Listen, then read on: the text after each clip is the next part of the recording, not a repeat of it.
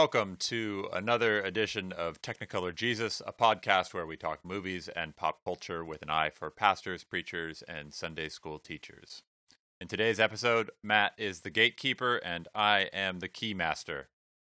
Today we rinse off the ectoplasm and face down Gozer the Gozerian. Today, cats and dogs living together. Mass hysteria. Today, Ghostbusters.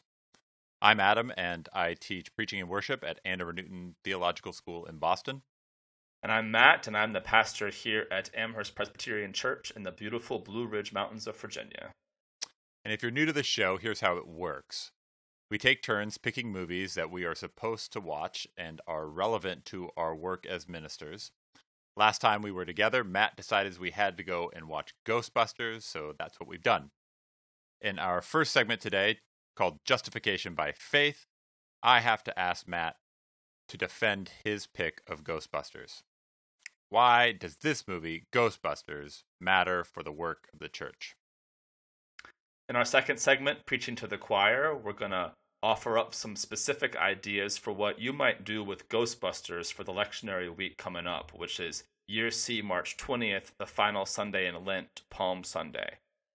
And then finally, in our third segment, we'll offer up some postludes, some theological thoughts from each of us on something else that we're watching or reading or following.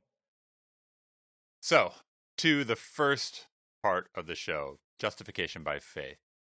Matt, not long ago, I saw a description of The Wizard of Oz, which read Transported to a surreal landscape, a girl kills the first person she meets and teams up with three strangers to kill again. Inspired that by that piece of genius, here's my description of Ghostbusters.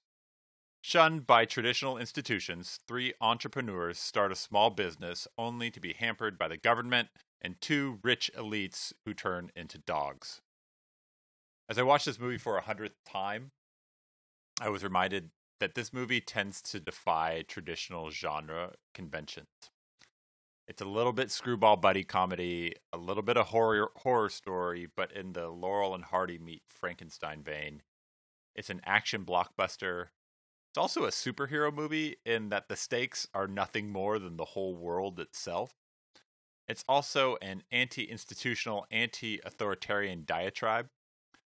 Ultimately, as I watched it again, I remained astounded that given this odd mix of genres, that I love it as much now as I did when I was 10 years old. It's a movie that just holds up so damn well.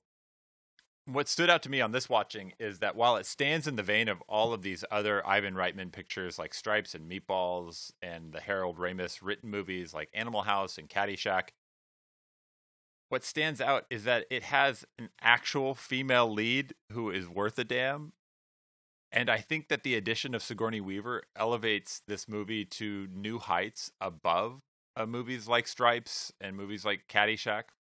Like four feet above the mattress four. above. like four feet above. So, listen, we could uh, we could just talk forever reciting lines to each other like we just did. Um, but really, Ghostbusters. I mean, Ghostbusters. What does Ghostbusters have to do with our work as preachers and teachers? Yeah, so there's a lot to love in this movie, and I don't think you're going to find us doing a lot of critical back and forth trying to justify its inclusion in our own personal canons. But watching it in the context of this podcast and watching it in the context of ministry, what struck me, and this is a little oddball, so bear with me, but what struck me is that I think Ghostbusters is a kind of model for the emergent church. Okay. I know. Okay. So obviously it's not the Ghostbusters themselves are not a traditional church. In the film we have images of traditional places of worship and traditional religious figures. We have the priest who sits in the mayor's office with them as they're um, debating what to do at the end of the film. We have uh, a variety of religious figures who are lining the streets uh, when the Ghostbusters are pulling up to the building in the climax. Uh, what we haven't said with the Ghostbusters are, you know, in a very kind of, to use the very modern sense, a bunch of spiritual but not religious figures. And and I would argue that this plays out in two really interesting ways. The the first way is that it plays out in their collective belief in something that is at least at the beginning of the film beyond the normal expected reality of the world. Now, obviously, as the film goes on, we have this apocalyptic invasion, and that may be something that we want to talk about in a in a different way. But the Ghostbusters, as we meet them at the beginning, are are believers in something that they can't necessarily see, and I I, I think we'd be foolish to dismiss that as part of their religious identity, or at least their Right. spiritual Right.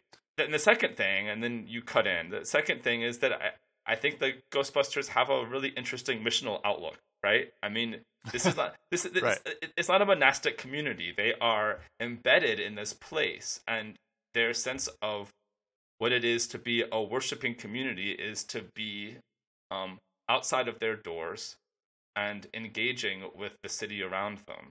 And within that, they have some really interesting congregational figures. They have Ray, who is kind of the scholar and the cleric. He's the keeper of these sacred texts. He knows the deep history.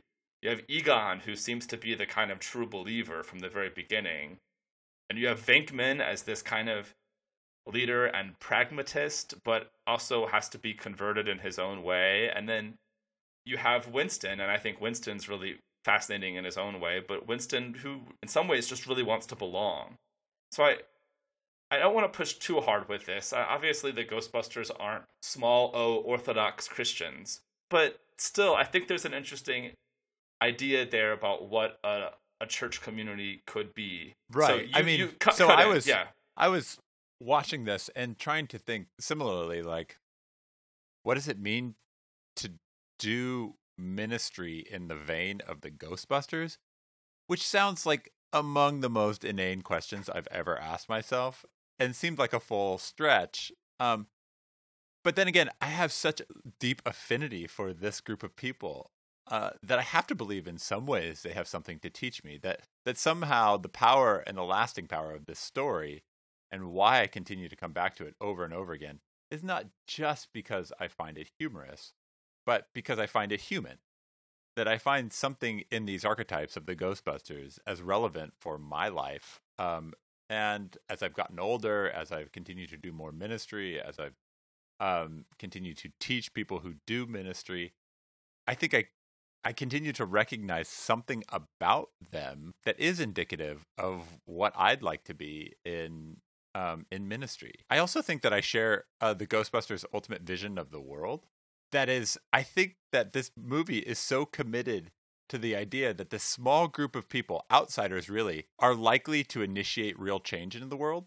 And as I think about my own theology, my own ecclesiology, I, I believe in the church, capital C, but I also believe that local congregations are the paradigmatic expression of that capital C church. I think the stuff in between the congregations has value. I mean, denominations have value to an extent. Similarly, I actually think that the EPA is a really necessary governmental agency, though it gets skewered pretty deeply in this movie. Yeah. Um, but I don't believe that real lasting important change comes from those large scale institutions. I think it comes on a very local level.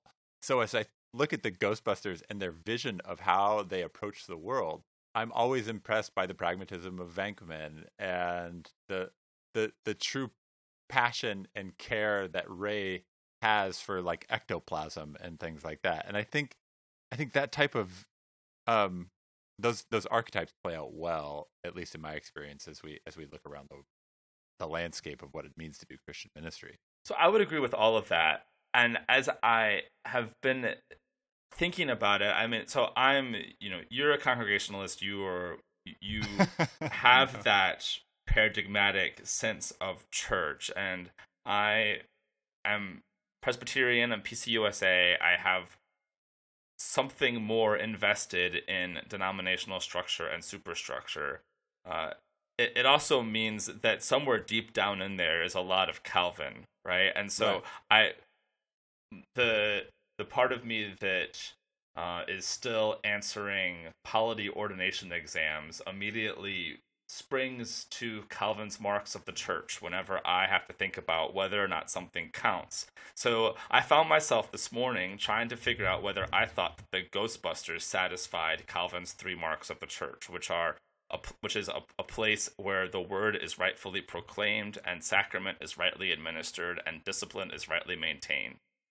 Now, again, I this is pretty far afield, and I'm not trying to make a case that the Presbytery of New York needs to go give some money to the Ghostbusters and bring them into the fold. But it's it's but I but I do I what I guess what I want to push, and I think you're trying to push the same thing is, um, as the church begins to think about what kinds of alternate forms and expressions it begins to take in the next century how do the Ghostbusters help us push up against the edge of the stuff that we're normally familiar and comfortable with?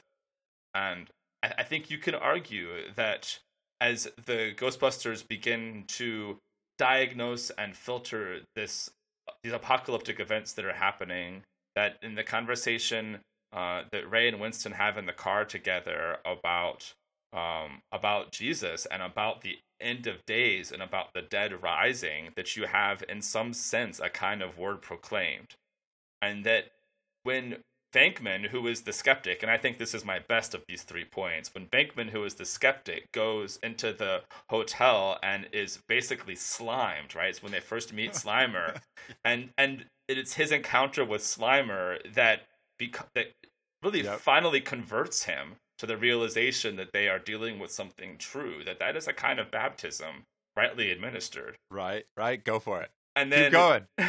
so all we have left is the the discipline rightly administered, which in Calvin's understanding is a way of marking the boundaries between the church and the world around it.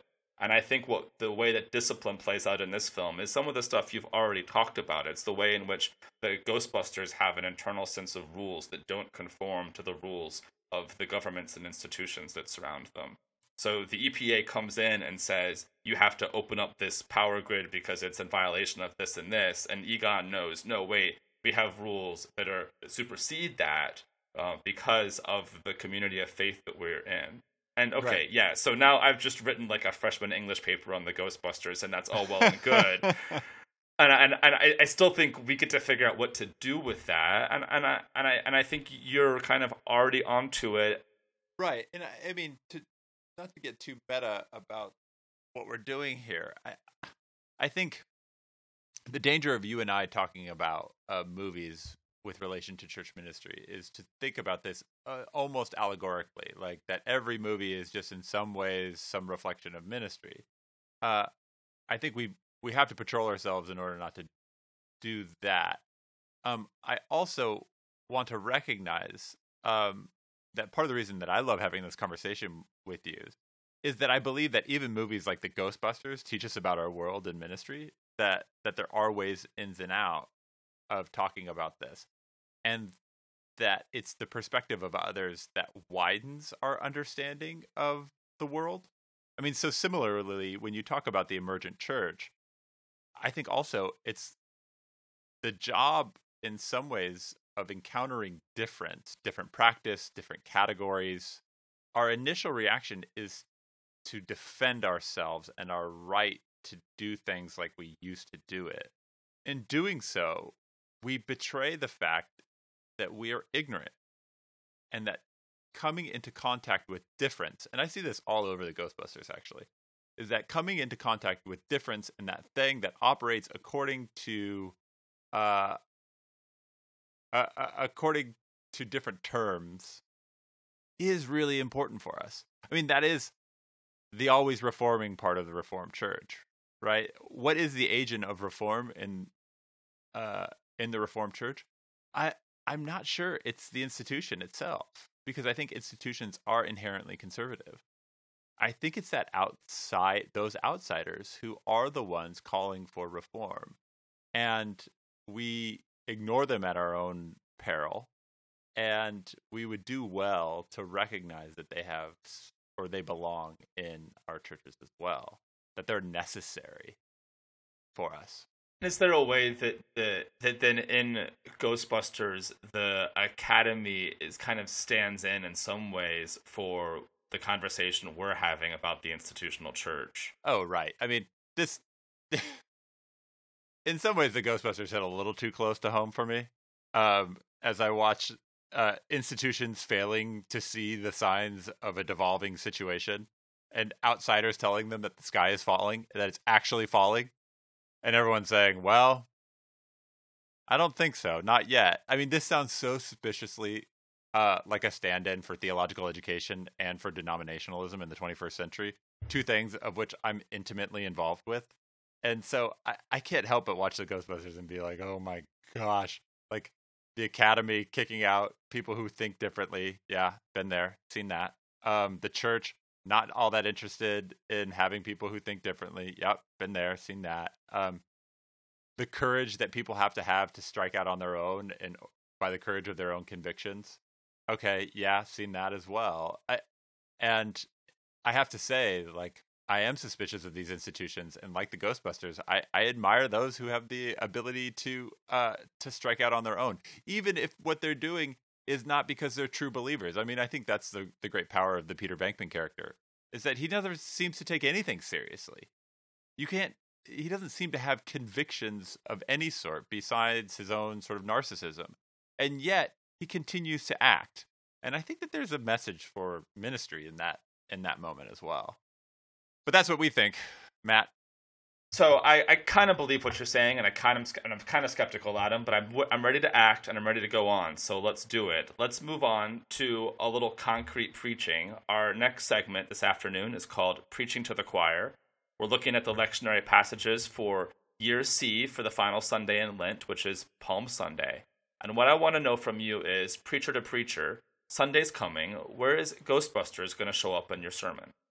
So as I look at the Palm Sunday text for year C this year, uh, it's the Luke uh, Palm Sunday text, and I, I want to talk a little bit about satire. There seems to be good evidence that part of the Palm Sunday processional was meant to be satirical. There is some historical evidence that uh, yearly during the Passover, Roman authorities would make a great show, uh, like a major parade of their entry into Jerusalem, considering that so much of uh, the Jewish population was making pilgrimage to Jerusalem. And because all of those people talking about uh, an oppressed people being liberated by a God who led them out of bondage was a message that was um, threatening to the Roman authorities. It seems that Pilate or someone like Pilate would mount a massive war horse and lead a military processional to the gates of Jerusalem. And so when Jesus enters into Jerusalem riding a donkey, he's doing so to fulfill the prophecies, as um, as the scriptures say. But it also seems that he's making a political statement about what he's doing in relationship to the Roman imperial army that is doing the same thing on the opposite side of Jerusalem. And so, as I think about this, I think about Jesus riding this donkey, creating this moment where he thumbs his nose at the powerful. And Ghostbusters is in many ways a movie about the triumph of the underdog over the elite. The Ghostbusters are kicked out of the academy by this sniveling dean, um, a character that shows up a lot in Harold Ramis pictures. Uh, right. They are shut down by the government they destroy a fine hotel. Uh, Venkman teases the guy from the symphony out in front of um, the uh, the Metropolitan Symphony Hall there in New York. Right. There are these fine diners that are oblivious to the fact that a ghost has just possessed a man outside their window. Uh, even these high priced real estates on Central Park West that's where the portal to right. an interdim- interdimensional Sumerian god comes into our world. I mean, in some ways, hell is opening up, and it's not in Hell's Kitchen; it's in Central Park West. And the way in which um, Venkman teases everybody, no one is immune to this, is indicative of the power that comes from the weak, which is you have to you have to critique obliquely and you have to make little moments of critical theater And Venkman is in many ways this clown, but he's a clown in the sense of those medieval clowns who joke and play in order that they might say the truth, but they have to say it obliquely. I think Jesus is doing something similar when he enters into Jerusalem. He comes clownish, a way to poke fun at the parade of the Imperial Army. And yet, that critique is serious. It's deathly serious. So Jesus as kind of satirical performance artist. I think so. I mean, I think Yeah. he's he's he's the he's the buffoon, you know, the um the the outcast who who at one point gets entry into the city of the the center of the city. And as he does, he's able to say the truthful things that no one else is able to say. So we've been thinking about the same text. I mean, it's to be blunt, it's Palm Sunday. There aren't a lot of lectionary options, and the the big text is this text in Luke 19 where Jesus enters the city. And I've been thinking along the same lines, but kind of with a different emphasis. So maybe I'll just kind of join my preaching to the choir and with yours here. The I, and I've been thinking about the role of the city of New York and Jerusalem, and thinking about the role of the crowd. And I, I, think there we get to skewering of the elites kind of either way. Uh, the the Luke text is a little different than the parallel versions in Matthew and Mark in that in Matthew and Mark we have very clear indications that we have a, a large crowd from Jerusalem that has come to watch this entrance. And um, Matthew talks about a very large crowd. Mark has bystanders all along the path. Uh, the Luke text talks about a whole multitude of disciples. Hmm. Uh, and it's not explicitly clear that you have the city itself that has come out. There may be some there at the very end of the text it says that there are Pharisees in the crowd who talk to him, but it's it's not clear that the crowd is participating in the celebration the same way, which is really interesting because of course as half the Palm Sunday sermons you've ever heard have pointed out, the crowd that celebrates the entrance on the Sunday is the same crowd in theory that is hoisting him up and hauling for his crucifixion on Mhm. Friday morning. I think Ghostbusters is really interesting as parallel in the way that, as you've kind of already begun to say, it kind of it loves the crowd of New York, and while really hating individual New Yorkers. Uh, right. Right. you know the, the the the named characters from New York that we have in the film, with the possible exception of the mayor who kind of converts and gets along with it, are are, are not well represented. They are skewered, as you point out, because they are in general representatives of institutions and upper crust elites. But the city has a great love for New York broadly. I mean, Ernie Hudson at the end of the film was on the building. I love this town, right? And I, I was thinking about Travis Bickle and Taxi Driver. Like, what, eight years earlier? The city is an open sewer, it's full of filth and scum. Ghostbusters is almost in dead conversation with that to say, no, man, this city is beautiful, but it's not the elites who make it beautiful. It's all the people who are lining the parade route at the end of the film. All these kind of anonymous, unknown folks who are celebrating with the Ghostbusters as they come down from the building and and drive away who are chanting for them who are unnamed and i i think that's you know and, and it's it's elsewhere too it's the the prisoners in the jail cell right when the ghostbusters are imprisoned and they're starting to work on their plan and you get the guys in the cell who begin to lean in and kind of buy in and i think it's interesting for luke to talk about um we're, t- we're setting up for the story of the salvation of a crowd the individuals there act kind of terribly it's it's Well, and that's and, you such know- an interesting point, Matt, which is I think we too quickly tie these cries of rejoicing, the hosannas, to um, the crowd that condemns Jesus later. Because it seems like Jesus doesn't make some indication on this ride in that this is anything but genuine right, In fact, he says when when the when the Pharisees try to shut him up, he says, "Look, even the rocks will cry out if they stop. Something's going to cry out." that it seems necessary that this triumphal entry happens this way. Um, and that we ought not move so quickly to the hypocrisy of what happens when you celebrate one day and then condemn the next. Um, in part because that is so fundamental to our own humanity. I mean, Jesus knows why he's coming in. He knows the the the the depth of um of the sin that permeates this place. I mean, in all the other passages, you know, he he he calls out to Jerusalem, right? Jerusalem, Jerusalem. Sure. How I've longed to gather you like a hen gathers her chicks. Uh, he seems to understand the depth of it, and yet still revels in the fact that these celebrations seem genuine, and that seems so fair. Like we, in the midst of it, my my great celebrations of faith often come up against great missteps.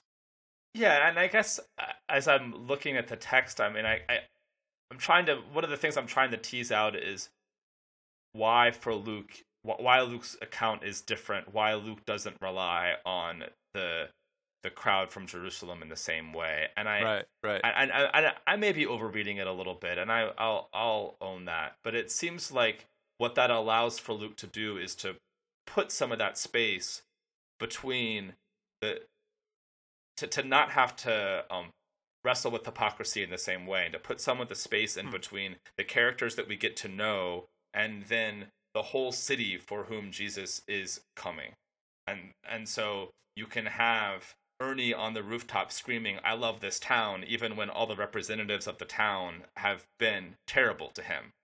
Um, right. And and it's it's the it's again it's it's all the unnamed folks that are really what's at stake, and it's Jerusalem as a corporate entity that is um really what's going on. It's it's in Luke's sense it's salvation for the unnamed, and I don't I don't think that's a bad analog for for Ghostbusters.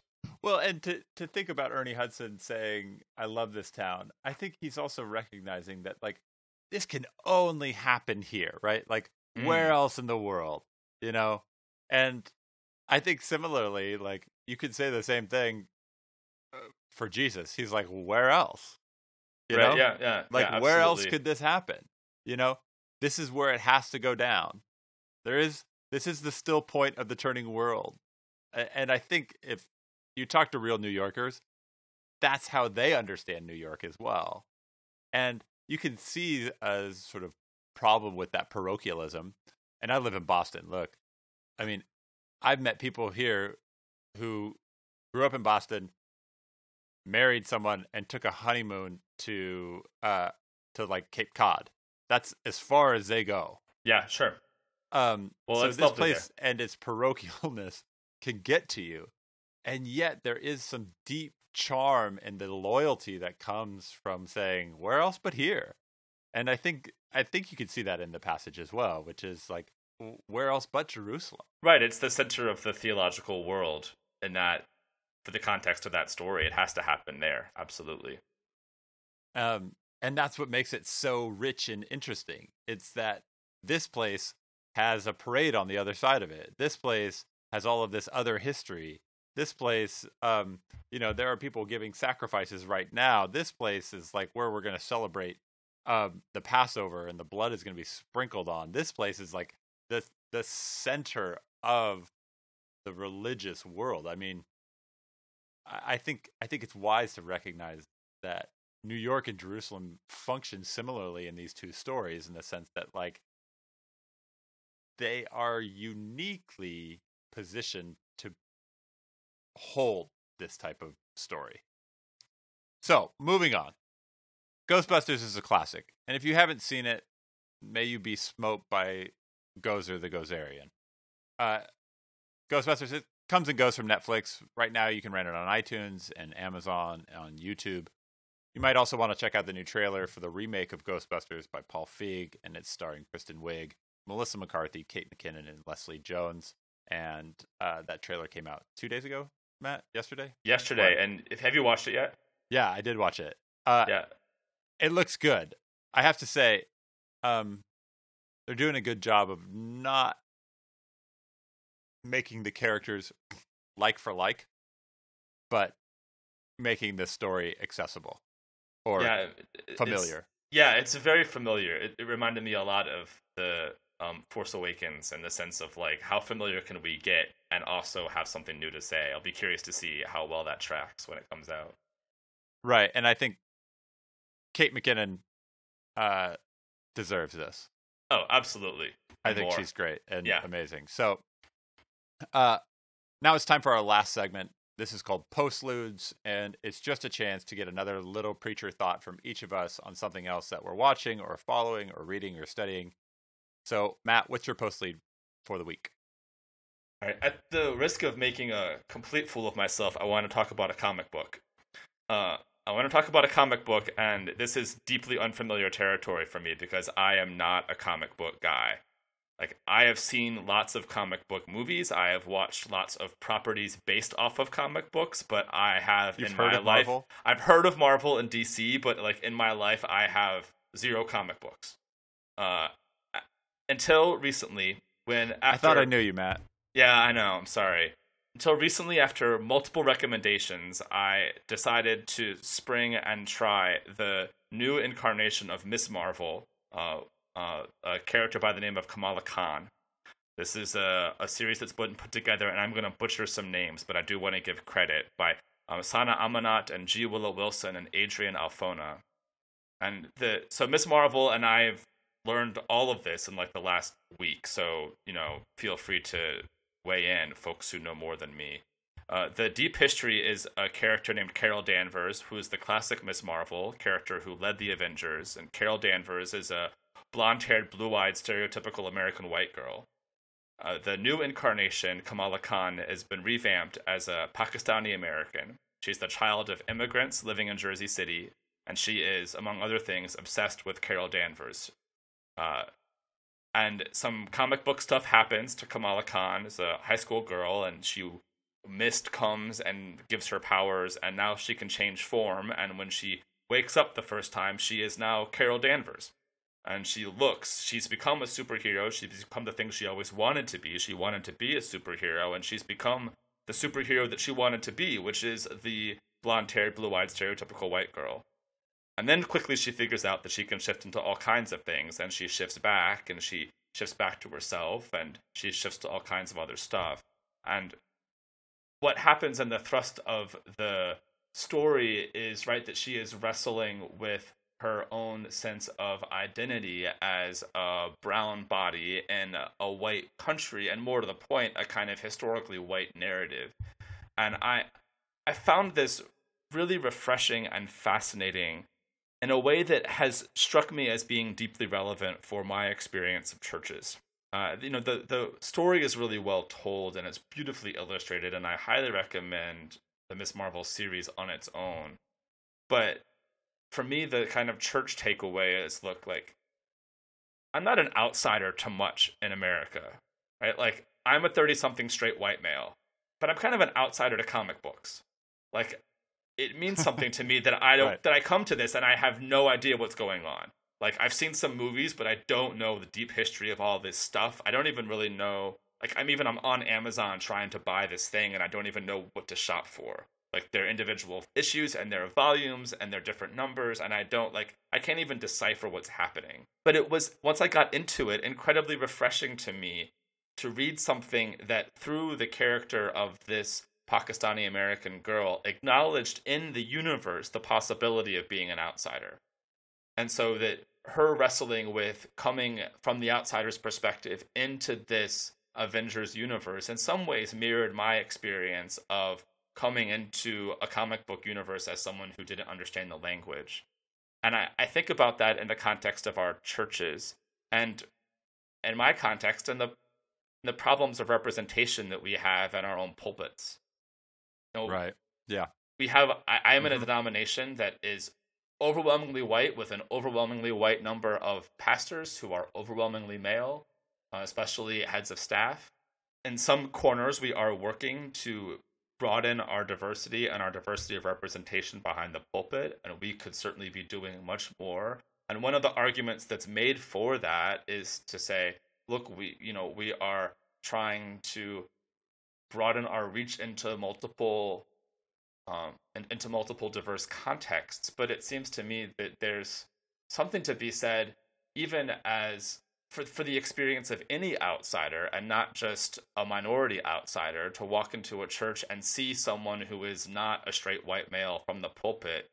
I, I think for me it gives a sense of this is a church that knows how to welcome outsiders even on its staff and even in its pulpit. What could it do to welcome me as someone who might not speak all the language and know all the words?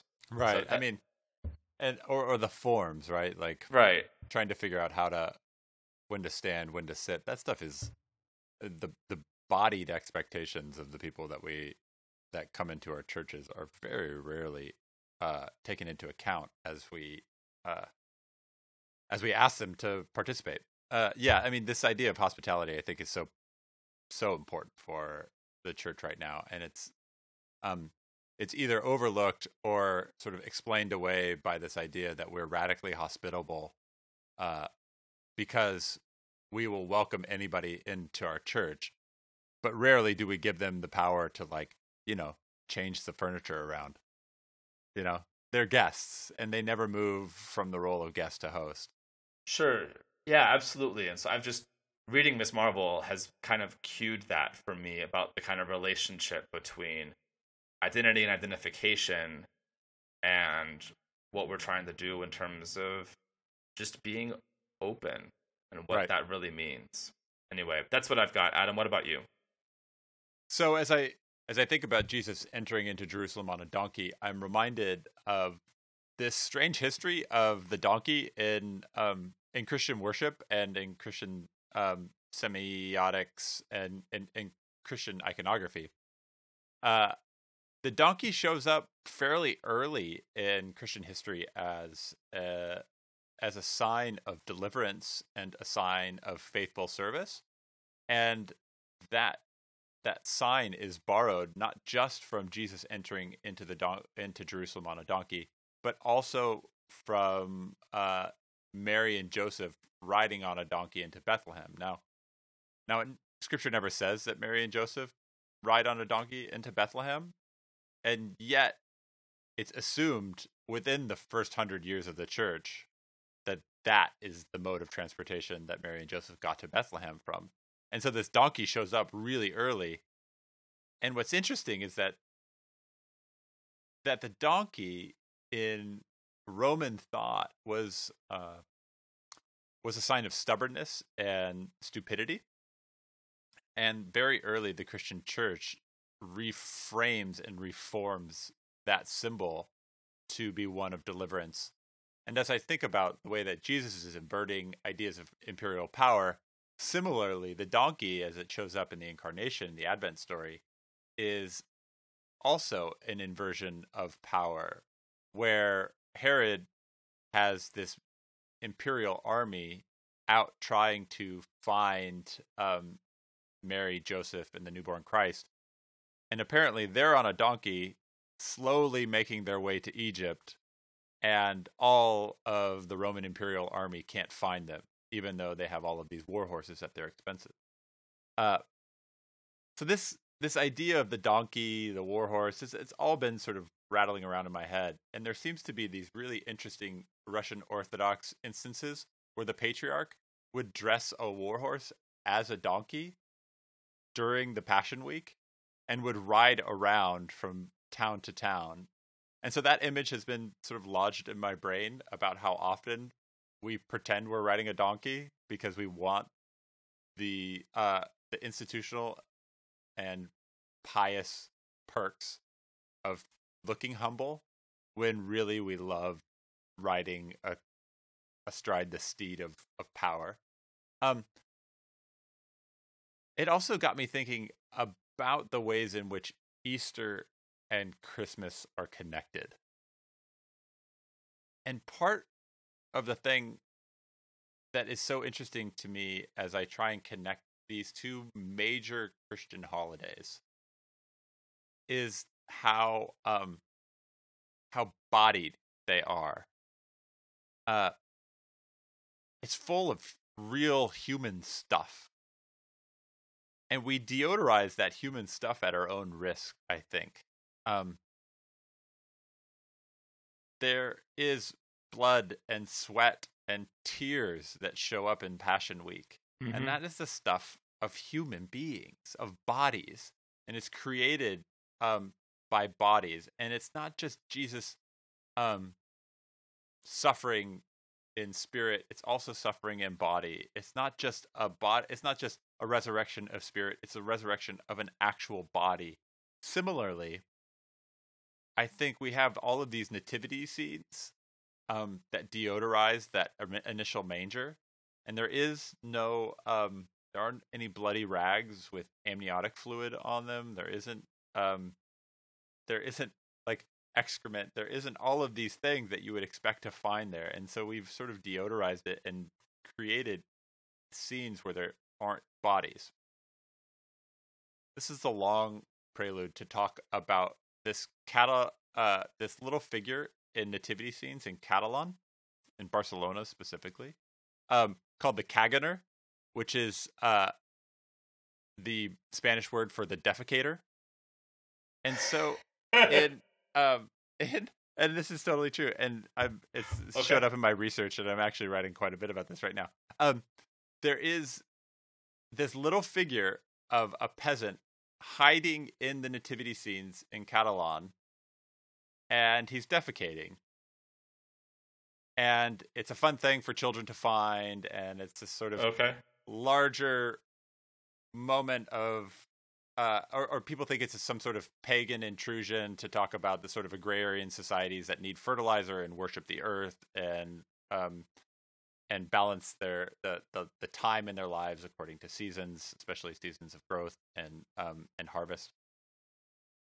And yet, I think that there's also like real theological merit to the presence of this person doing the Sure. stuff that humans do Donkeys and- too. and donkeys and and that to recognize the real human side of these events is to in some ways invert the world and especially the christian world that wants to divorce body and spirit and fall into this dualism that i think is really harmful for the church and i think to bring it back to rome is a vestige of Roman philosophical thought. And throughout history, you find these other cultures who don't agree with this dualism that comes out of Rome and Greece and says, no, we are actually more unified than that. And so, I mean, we see that in the Caganer. I think we also see that in um, ancient uh, Jewish rabbinic sources where they had prayers for when they had to defecate and they said their prayers then and they put up signs when they were having sex with their um with their partners because you know why should i be ashamed of this thing Sure. that i do with my body uh so as people begin to think about the palm sunday into the passion during holy week i just want to encourage you to think really deeply about the ways in which these are full of bodies so that's that's my postlude for today. All right, Adam. Speaking of the history of Christian asses, it's about time to wrap up this episode of Technicolor Jesus.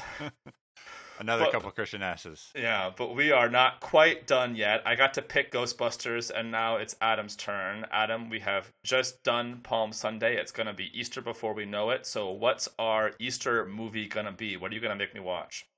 So I'll I'll tell you a story. When I was uh, in seminary, we had to, or in grad school, we had to take this teaching uh, seminar where they try and teach us how to be professors. And a colleague of mine uh, created this syllabus about uh, theology and cinema. And it was erudite in the way that this this guy always was, and he is so kind and so nice. But I got mad in the middle of it because it was largely foreign films and films that no one had ever heard of, and I felt like it lacked the sort of populism that I think is so important to uh, to uh, to the medium itself and how accessible it can be to so many different people. And so I looked at him as he asked for um, feedback on this, and I said, "You know, where the hell is E.T.? And so, as we think about Easter, about the perspective of the women in Luke, um, which Mm. is the uh, lectionary passage, um, as the um, the first witnesses and the first testimony to the resurrected Christ, uh, I thought it was appropriate to dive into the world of the Valley in California and uh, an unexpected friendship between a little boy named Elliot and his extraterrestrial friend. Um, and I think it's fitting that we um, we examine a movie that focuses on um, people who aren't believed as Mm. we listen to the testimony of um, those first women who weren't believed. Beautiful. So- I'm I'm looking forward to it. So that wraps it up for today. Thanks for listening, and don't forget to find us on SoundCloud, SoundCloud, and find us on iTunes. If you like the show, tell a friend. Leave a review on iTunes. That's really helpful for us. Every review helps, and we will see you next time. Thanks, Matt. Thanks, Adam.